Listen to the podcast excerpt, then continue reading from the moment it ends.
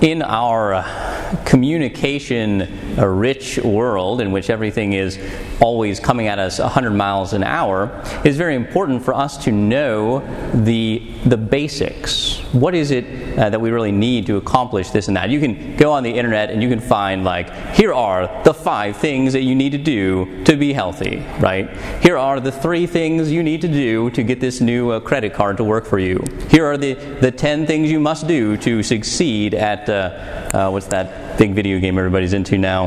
The uh, shooting one. I forget it. Well, anyway, that tells you how much I play video games. There was a day, but not anymore. Um, well, the, I mean, so that's modern society today. But the church, the church has actually been doing that a lot longer. How many of you, raise your hands, have ever heard of the six precepts of the church? Anybody? A couple of you have. The six precepts of the church? Well, if you don't know them, you should go look them up. The six precepts of the church are like the six basic things that you have to do to be Catholic. But when John Paul II was Pope, he added a seventh, a seventh precept. He said, This is so basic that if you don't do it, you can't really say that you're Catholic. What was it? It was evangelization. According to your state in life, he said, every, every Christian person, every Catholic person is called to evangelize, called to spread the gospel of Jesus Christ. So, if that's true, and we need to do that in some way to be um, Catholic, then how are we going to do that? Our readings today, as we celebrate Evangelization Sunday, are actually really helpful for this. If you want to follow along in your missalettes, you can. They tell us the why, the what, and the how of evangelization. So we start with the gospel for the why. Why do we want to evangelize? Well, because Jesus says, Now is the Son of Man glorified, and God is glorified in him. This is the most basic understanding of our faith. Jesus Christ is God. Jesus Christ is man. Jesus Christ makes God accessible to us. And by his death and resurrection, he has brought us back into a saving relationship with his Father. That is worth telling people about, right? I mean, if you know that, but it doesn't make you want to tell somebody that Jesus Christ is God and that He died for your sins, then maybe you don't really know it the way that you should. Because this is what, of course, happens to all of us. Maybe we know it up here, but do we know it down here? If we really know who Jesus Christ is, we've got to tell somebody in one way or another. What else does this gospel say about our motivation here, our why? He says, I give you a new commandment love one another. This is how all will know that you are my disciples if you have love for one another. So St. Paul says, the love of Christ compels us. What does that make us? It makes us the church, right? If if we really uh, know Jesus, then we also know that we must become his followers, his church. If you want to read a great uh, document on evangelization, Pope Paul VI wrote a very important encyclical called Evangelization in the Modern World, or uh, Evangelii Nuntiandi in Latin. And here's one of the things that he said. I think this is very important. Evangelization is for no one an individual and an isolated act. It is one that is deeply ecclesial. So you can never evangelize just by yourself. You have to be doing it with the church.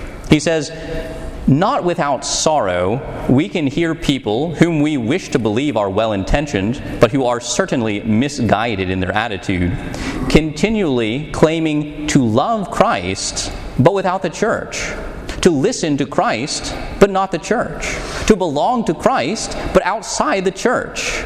We have certainly all heard people say things like that. He says, the absurdity of this dichotomy is clearly evident in this phrase from the gospel Anyone who rejects you rejects me. That's what Paul VI is saying there. When Jesus came, he didn't just come by himself, he formed the church.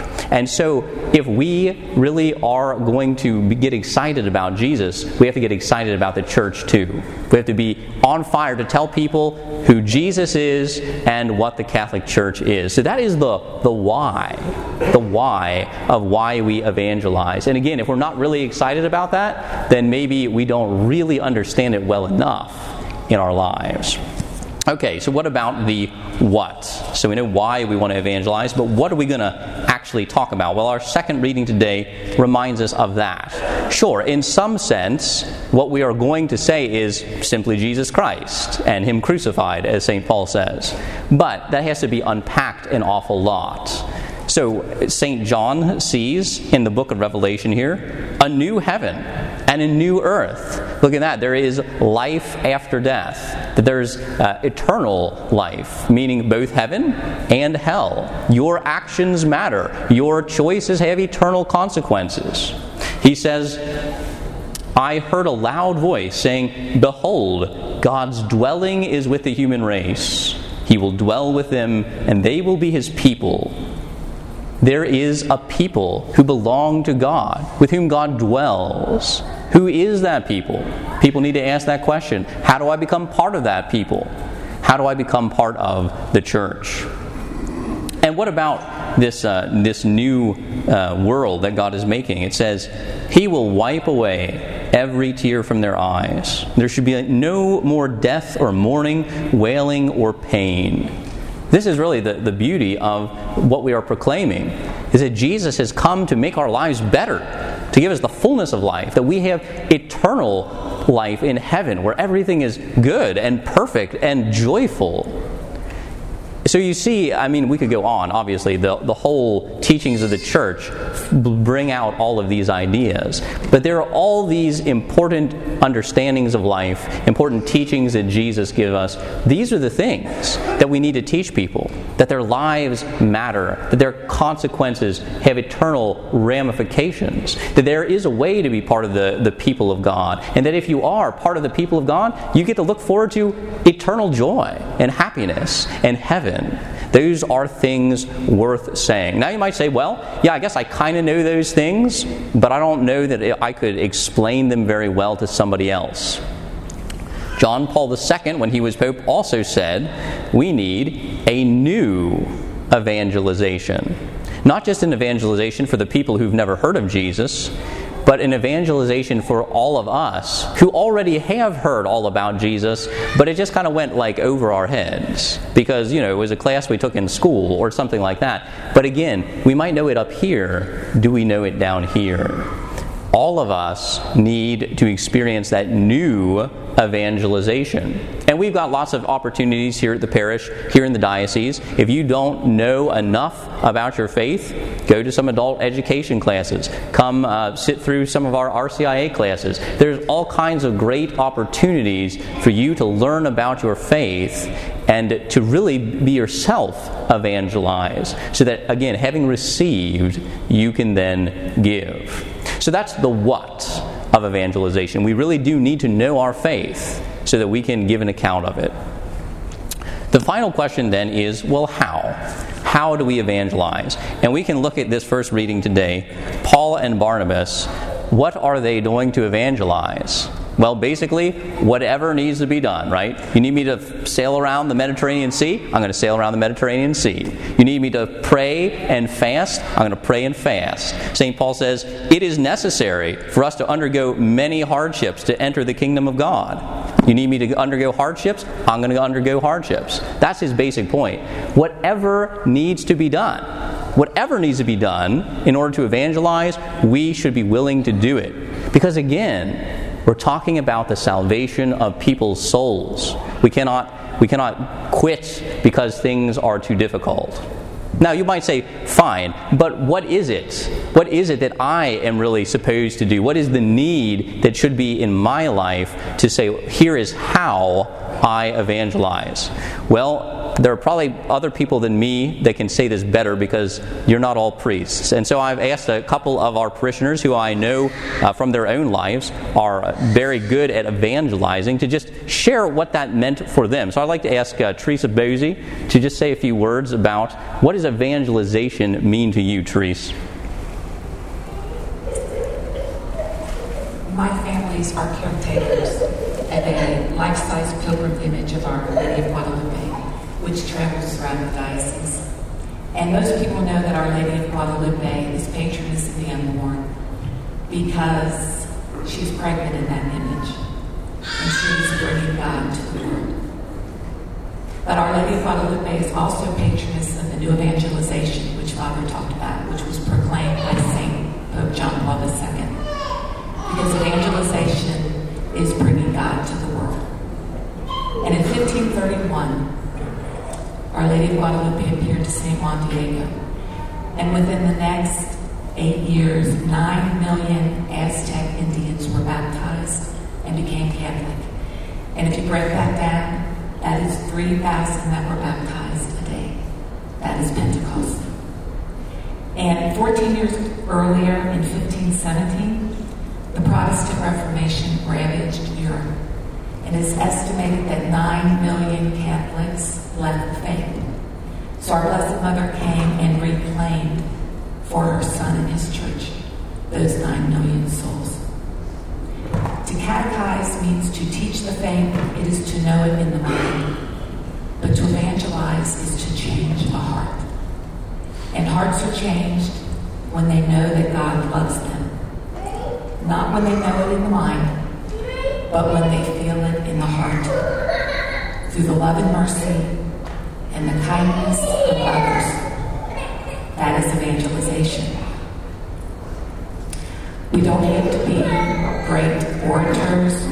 We don't have to be theologians. It is the witness of our lives. And so today I ask that we pray to Our Lady of Guadalupe under that title that she will teach us how to evangelize, that she will help us, and she will. Mary will help us to grow in our love of God and our neighbor.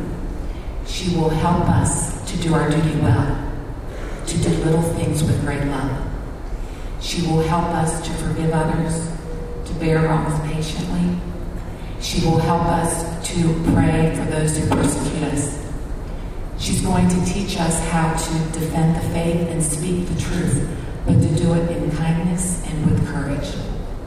And when we grow in virtue, then we will fulfill the great commission of Jesus Christ, which is to go out to all the world and preach the good news we will fulfill the commission of every Mass. We will fulfill the call of our baptism and the new evangelization. And just as Mary brought Christ into a sinful and suffering world, we too will bring Christ and the love and mercy of God into our world. So I want to thank Therese for her willingness to share that with us and for all that she does to evangelize here in our parish. Let's give her a round of applause.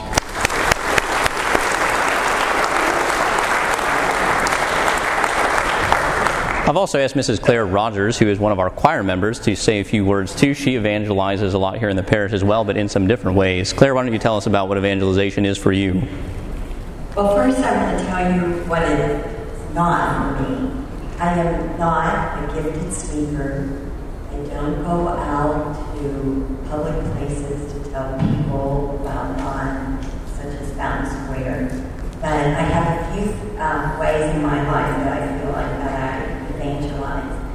And um, my first one is being in the choir because I think that music um, brings the Word of God to life for all of us in the congregation, in the choir, and hopefully even to ministers.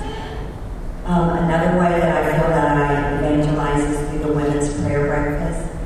And I can still hear Father Mike Homer um, voice when he said in one of his talks that as adult Catholics and Christians, we have a responsibility to continue our faith education. It doesn't end when we graduate from school. So um, I feel like um, the Women's Prayer Breakfast I've been helping to organize for 10 years. And through that, um, through people sharing their personal faith journeys and then professional people from organizations that help to bring God to life, I feel like that I'm helping to educate women of the parish and of the faith community. It's not just IHM women that do attend. And then uh, a last way that I'd like to share that I um, helped to evangelize. A friend of mine was telling me about a two-day a week commitment that she had, and it sounded very interesting. And I also, at the same time, felt a lack in my life that I was not doing one of the things that um, Jesus calls us to do, and that is to minister to the poor. And my friend, two days a week, goes down to Rose Garden Mission. And so, because she found such peace and um, I could see it in her, and I could see that she was living her faith. So I'm not able to go down twice a week. I only go down every other week for a couple of hours. But I enjoy um, helping out the sisters, and at the same time, I feel like that I'm helping to do one of those things that Jesus calls us to do, and that is to bring good goodness to the poor. Thank you, Claire. That's wonderful. So let's thank Claire for her witness as well.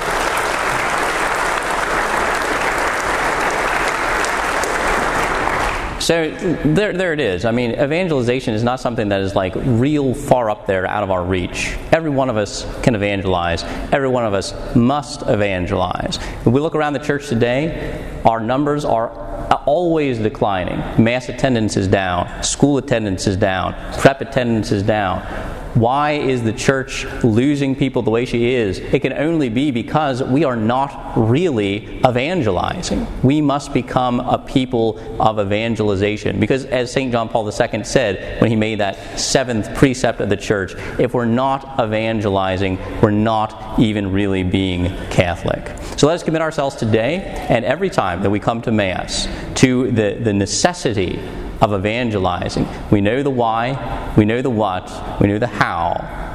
Now we just have to make up our minds to do it.